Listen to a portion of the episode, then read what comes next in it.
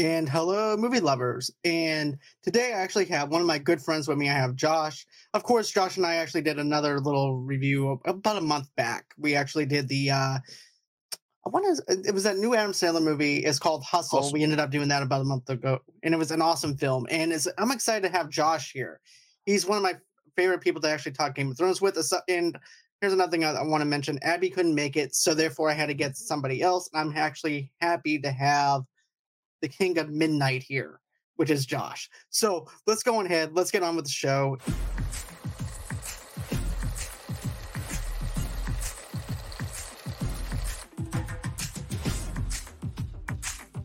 All right. Hey man, how you been doing?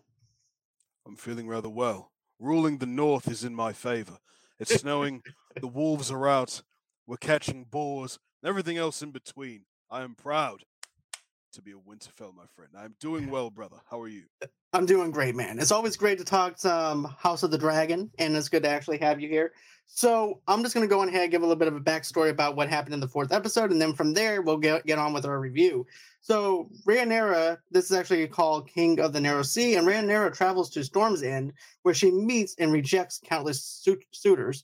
She returns to King Landing just as a as Prince Damien arrives from the stepstones on his dragon, his dragon Caraxes. Da- Damien says he was named King of the Narrow Sea, but swears alliances to King Viserys and gives the king his crown. So that's a little bit of a backstory about what happened. So let's get this. Let's do a little deep dive into this thing. So the introduction of this of where she's actually trying to point somebody as her right hand person to actually help her and point her with things just doesn't go the way that she wants wanted to go. You have a young kid that I'm like, what are you gonna do? I'm like, dude. I mean, if if you think about it, that kid, he was pretty much everything that Lord Farquaad aspired to be. Okay, he came in short supply, but but he measured up to what was needed to be in that moment. Getting that guy for making fun of him the whole time, like, oh, okay. Oh yeah. I loved that. Like that was that was really awesome though to see him take him oh. down, and it goes to show you, okay, I underestimated this kid and stuff like that. So I was actually happy with that. And then of course it goes into her going back home, and I like how the dragon flies over her ship to to actually capture how angry her father is at at her because I actually felt like that's what it was actually representing how angry her father is, and also too, and also too, I felt like it also explained his level of anger whenever he gets angry with her towards the end of the show. So I felt like it felt it actually set the tone for the show, in a sense. So kind of like that looming cloud that was pretty much over her. Maybe like mm-hmm. even it could even be her stirring anger too. Um, That's true. Like, yeah, just just as much as you know, Viserys is mad at her, um, she is just as angry at him. Like, obviously, you know, he said, "Look, you can go pick whoever you want," but then she has to go on this tour. Does she really feel like going on this tour? Absolutely not. And um, honestly, I just to harken back to last week's episode, there's a line that uh, Sir Criston Cole said to her that I found that was very interesting, and I think that should be important for her character in the future when he said like look i mean i can't i'm not going to say it verbatim but to paraphrase there are people who wish to be in your place. Mm-hmm. and she's like whoa i mean who would want to be essentially she's like well who would want to be a princess? I mean anybody anyone the the lowest of lows and when she goes through the town later on in the episode and you're seeing like yeah we're gonna get into that because yeah. there's a lot of stuff i want to deep dive in on that because i really loved how the town is representing who she is and she's not she's to me is isolated within this uh castle itself to the point where she doesn't understand what's going on on the outside so we're gonna get into that in a few minutes because there's a lot of stuff that i want to unpack there but i like where you're going with it yeah. um but I want to talk about Daemon when he enters this. This reminds me of a WWE thing where you have Vince McMahon sitting at the throne, and here comes Edge coming in. He comes in with his crown, and you know what I'm going for. But Daemon enters uh, the king's chambers from war wearing a crown, adding his weapon to the king's seat. And King of the Narrow Sea is what he's called because of the fact he he ended up killing the crab, uh, the guy that had well, the guy Yeah, you know crab feeder. Yeah, the, crab feeder, Mhm. which to me was outstanding last uh last episode. I really love the look of the crab eater, and so of course you know. You know, Viserys is looking at him like, okay, are you insulting me? What are you doing with this crown on your head? But whenever Daemon says, wait, wait, wait, wait, I'm not here to insult you. I'm actually the king of this realm that these people look to. Now because of the fact that I defeated them, but I'm not here to insult you. Here, here's my crown. To just to show you that I am not insulting you. And he winds up bowing down to Vis- uh, Viserys, and I like that moment because at that time, in the last couple of episodes, he's hasn't really been bowing down to him. He's been pretty much doing his own thing Mhm. and now you have a level of respect between Vis- Viserys and also Daemon. So I definitely like that. I agree. I uh actually uh, John, just great points, my friend. Um I think like with that moment, I honestly felt as though there was probably going to be a shift in Daemon's character. Um because this whole time I've been feeling as if that he's not the actual overall villain, right? Um I think that he's set up to seem like it, but You he's see, not. I don't you see, here's he the is. thing. Here's the thing, though. I never saw Daemon as the villain in this because he has that thing of where he draws a certain line. Because we saw that where he doesn't allow rape, he doesn't allow anybody to insult his family. He doesn't allow. He's the only one that can talk about his family and stuff like that. So I never saw him as the essential villain, but I'm still looking for the baddie. I'm still looking for who is the person that needs to be taken down. And so far, we haven't seen that yet. I thought it might have been with the uh, the crab person at like last season. I thought, okay, not last season, but last episode. I was Mhm. thinking to myself, okay, is this going to be the person that winds up going throughout the whole entire season? But I'm glad, and now that looking back on it, at first, you know, Abby was actually happy with the fact that they took care of that right away. I was kind of like, I wanted to see more, but now I'm like, you know what, it was okay. You know, I'm fine with with the way they did it. Looking Yeah. back at it, I think because they want to keep things uh concise, and I honestly felt like you know I did I felt the same way you did. I thought that he would be in it a bit more, um, because like he was mentioned so much. So I was thinking, well, hey, I guess Mr. Krabs is this giant looming threat. you know,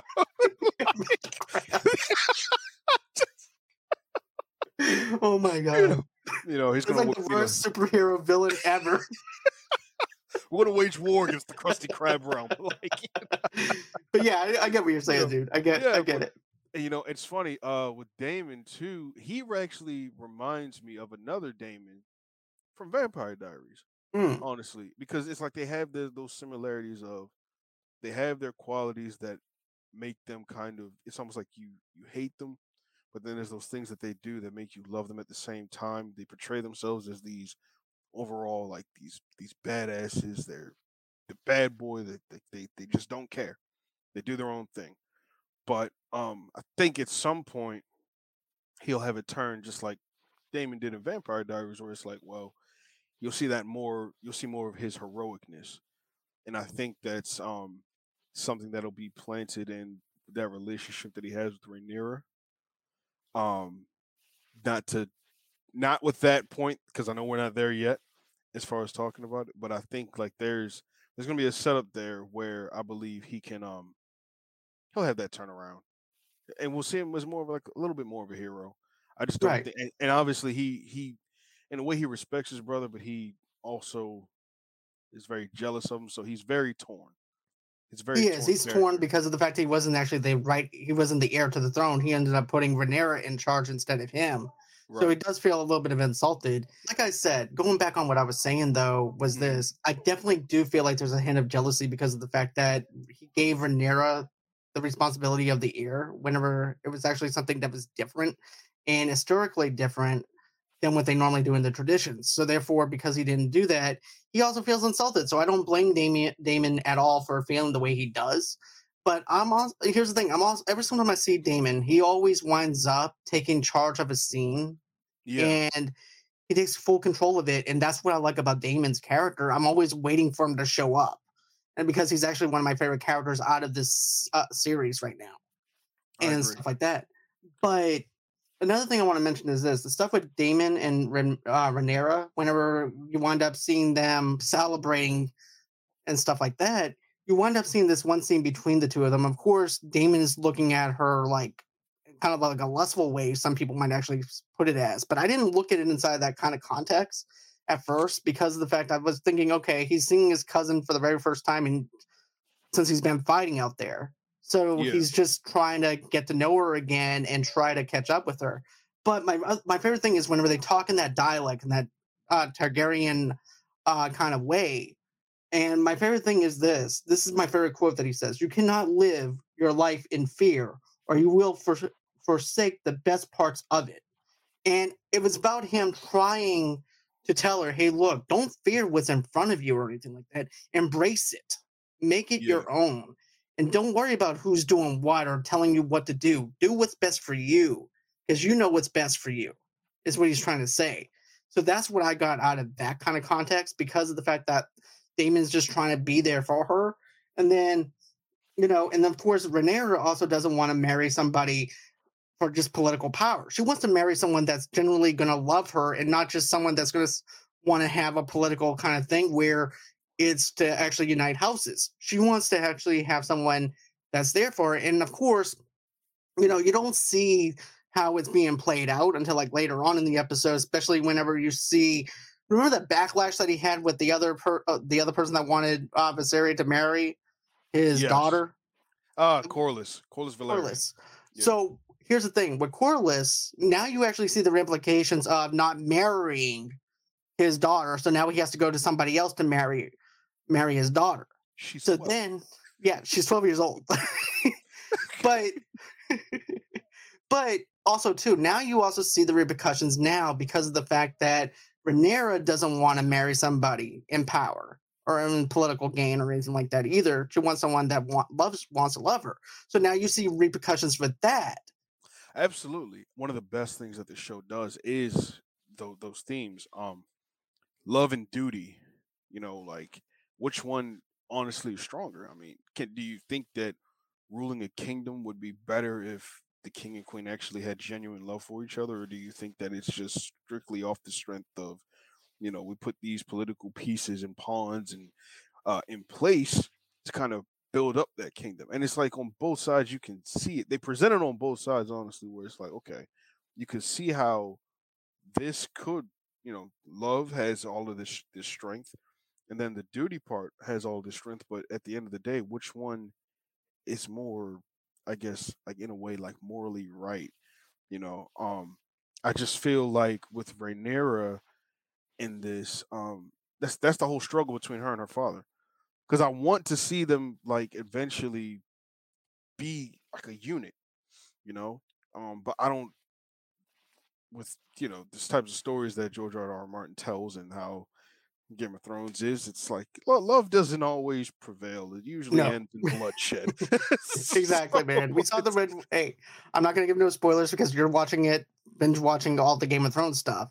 But, but still, we all know what happened with the Red Wedding. That Red Wedding was ridiculous. Like I I want Walder Frey's head on a pike. like, right. To be honest with you, that reminds me of a, like a mafia hit. You're insulting like Tony Soprano for not oh, marrying his daughter, yeah. and then you're and it's like, okay, that's fine. No, it's not. You're gonna get whacked. And that's it. And that's that. right. but you know, um, but you know, going on this whole entire thing with Rhaenyra, and I like the, how she sits down with the queen, which is supposed to be her friend the first couple of episodes and the and the queen is sitting down with her. She goes, "Sometimes I just wish that I was just a maiden again. I just wish that I was serving drinks, but this is my duty. This is what I'm called to do now." And I like how she does that and makes it more humanized in a sense where you know it gives you more of an emotion to where people were questioning their own inabilities even back then and be like look i wish that i didn't have this title i wish that i could just turn back the hands of time and not have this title and be friends with you again and talk to you on a personal level versus being a mother. So that's what I got out of that context.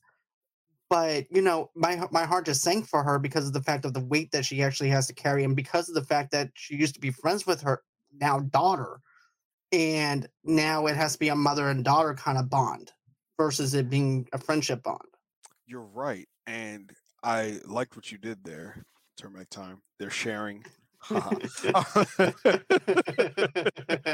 thank you. I am a poet. But uh, see, th- there it is, poet, the bard, John DeGrigio. See, and you're right. I just feel like it's it's so strange seeing how her friend is now having to step into a role of now being in a position higher than her. Not only that, but then also taking on the role of well, I also have to in a way be your your mother because now I'm your stepmother, and it's ah, it's it's so strange. But you're right. I like how they humanized um Alicent there for a moment because it's like, well, now she has to deal with all this extra weight, you know, and you never really know what you're dealing with until you end up in that position.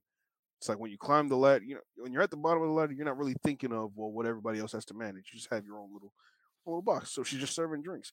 But now she's up at the top where it's like now she's the queen. Now she has to also not only play mother, she has to, you know, provide an heir, give advice to uh, Viserys, while also being a puppet to Otto, her father. So there's a lot going on here, and trying Definitely. to balance the kingdom, you know. And um, uh, I can, can I ask you something? Yeah, go ahead. Do you? I just do not trust Otto Hightower. I call him middle finger. okay, I got you. Okay, yeah, because like because mm. because Abby and I have been talking about this for the first three episodes, and it seems like the maesters has their own hidden agendas as to why they want to help him heal.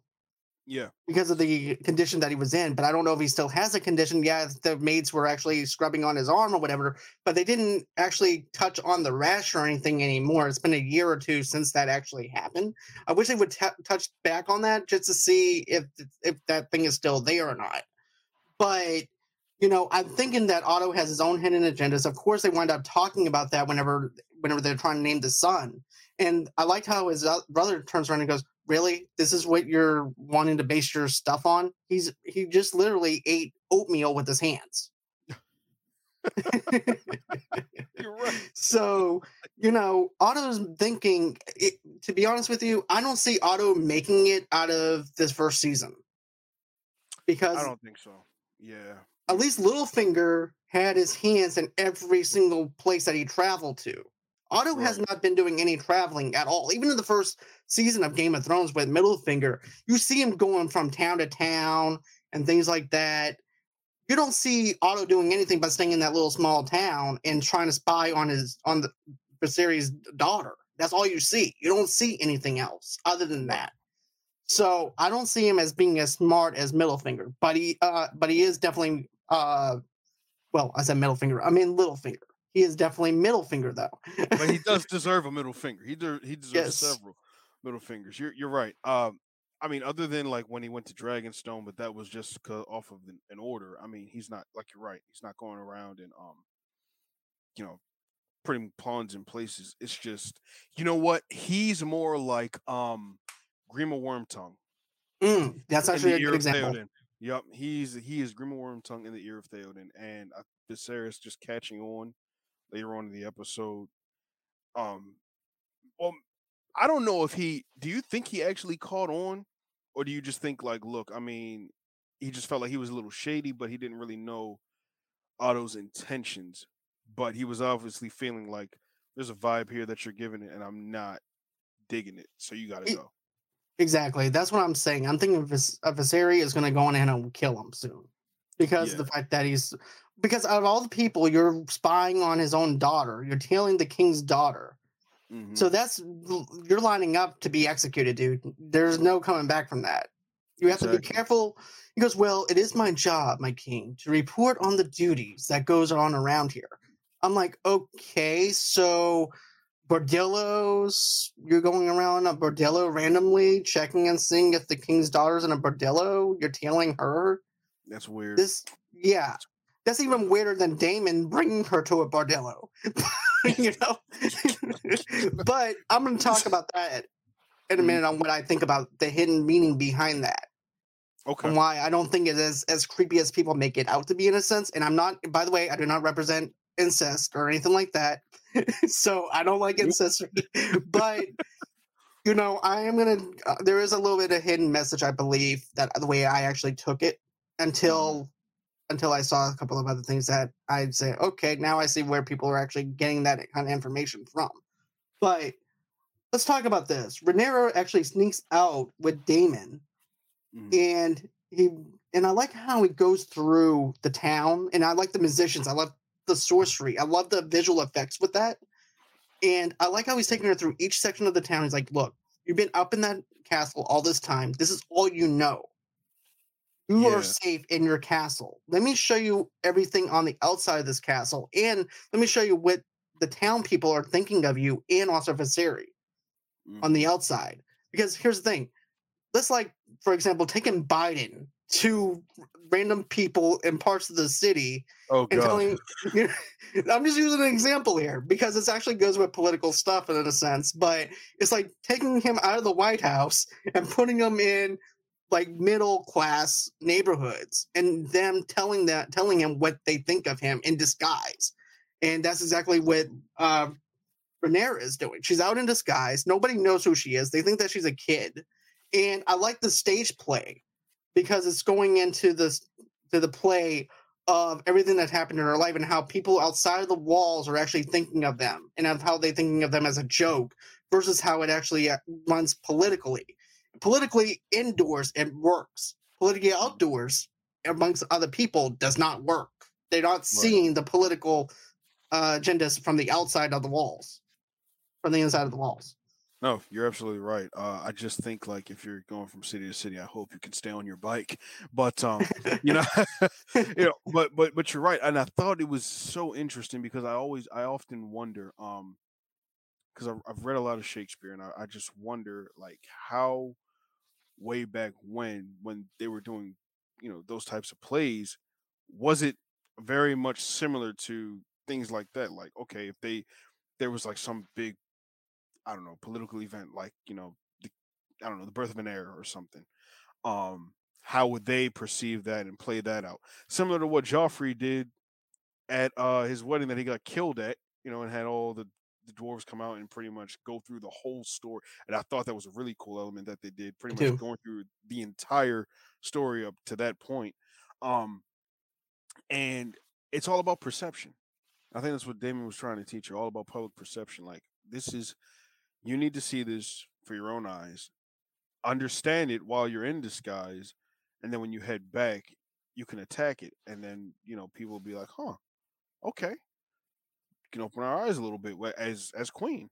And I think that's a good first step because you need to be able to step among the people that you're ruling over Exactly. and know what they need, know what they want, how do they act, what are their likes, Mhm. their dislikes, like wh- who's uh, rivals with what family, like th- things that you just have to know. So as long as you have not only the palace smarts, you also got to have the street smarts and your book smarts all at the same time. Exactly. Mhm. and that's what I made my point with Abby whenever uh, she was on on him for like the first three episodes. The thing about Daemon is he's walking amongst the people. He knows what they want, and things like that. Versus being in a castle where they don't even know what their own people want or need. right, But Daemon's out there amongst the people. He's surviving amongst the people. He's finding out things amongst the people. You know what I mean? that's So learn. Yes, and I think that's actually a great way for him to teach her. Then also too, he's teaching her. Now, this is the part where he goes in the bordello and he's showing her what life is about, reproducing and having kids. But I also like how they go into this narrative a little bit though too at the very start. Remember whenever they're back over at the celebration party, goes, "Yeah, well, if you were married and you did what what I would do, you'd be you'd be considered a whore, basically." Right.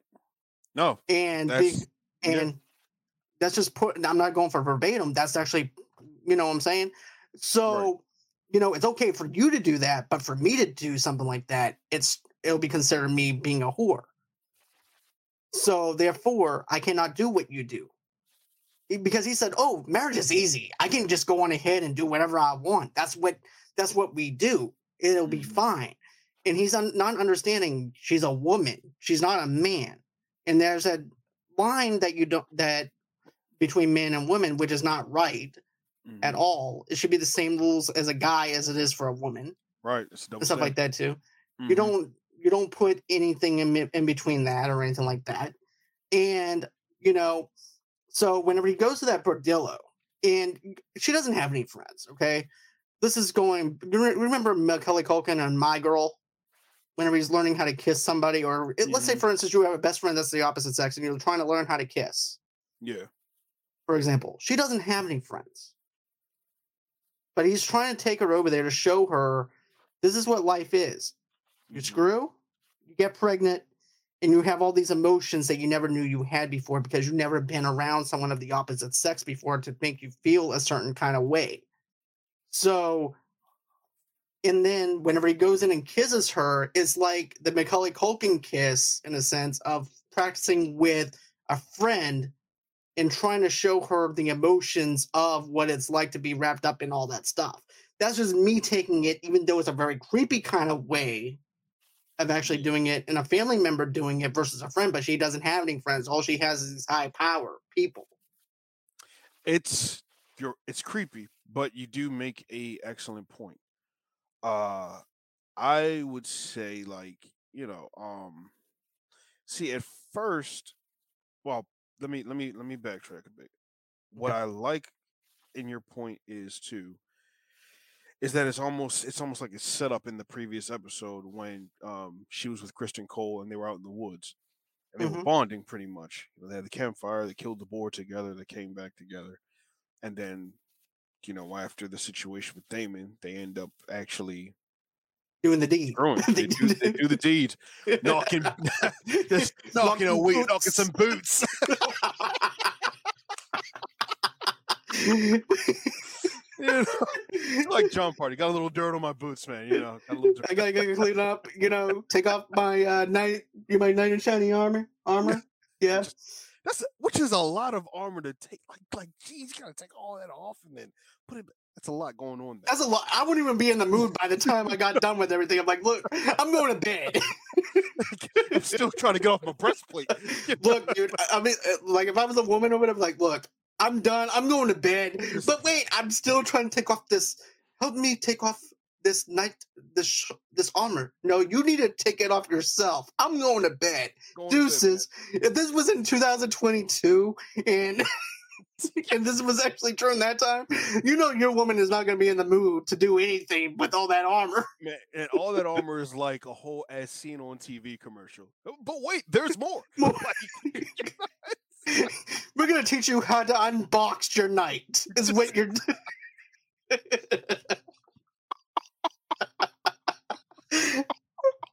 unbox your knight. That is perfect. That is. I need to make a thumbnail of that and have like a.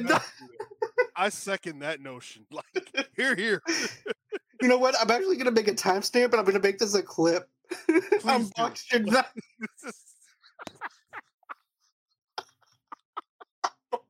oh my Oh my god! That's Hashtag so unbox good. your knight. Anyway, you know. Well, as Sir Krista Cole unboxes himself, you know. oh I my have, god. I have a thought about that too. Um, Okay. uh, to get to get to get to your point there as well. Like Daemon, it's weird because I thought that when I talked with some other friends of mine, and we even talked about this on um, multi fellowship of geekdom on Monday. We're saying like you know there was no penetration, and at first, but the way the camera made it seem like it was like, did he? It to me it looked like it, but it wasn't.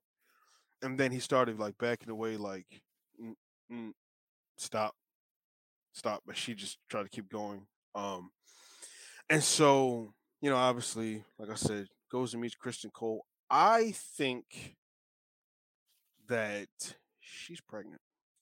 I think she is too, to be honest with you. But I'll tell you why in a minute. I do want to give some context into that Okay. because it does represent the ending of it when the father winds up giving her something to take. That's right, actually- the tea. Yep. Mhm. So we'll talk about that in a minute. But also too, there's okay, that's the end of my notes. I have uh Rhaenyra doing the deed. That's that's the end of my notes. But In conclusion, the deed has been done. but okay, so we wind up seeing this other thing that's being played out with Middle Finger, aka Otto, and he's telling Viseri that he saw his uh, daughter in a brothel with Daemon in an unma- unmanly manner. Mm-hmm. But I'm like, the, the dude didn't even sleep with her. If that was Jaime, he'd be he would be all over it. That's the difference between Damon, Daemon and uh, Jaime.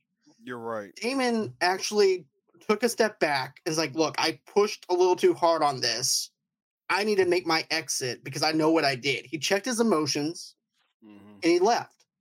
Jaime wouldn't even care. He would be still trying to tap that. I'm just going to be honest. That's terrible. That's terrible. you know what I mean? Jaime but, some boots. but here's the thing: I couldn't stand Jaime because of the fact that there was no conscience there to say this is wrong. With Daemon, I'm able to say, okay, this dude is okay. He did mm-hmm. take it to the extra limit. He was wrong with what he did, but he ended up checking himself and like, look, I'm in the wrong here. I'm making my leave. I'm gonna go sleep with uh this woman that's off the street. Yeah. And that's it. And I could understand if they slept together, but they didn't even sleep together. And there was no really any need of Viserys to be that angry at him because of the fact that they didn't even have intercourse. But see, I think with that is it's like he doesn't he doesn't know. And it's already like Rhaenyra's already on thin ice and Daemon's already on thin ice with him.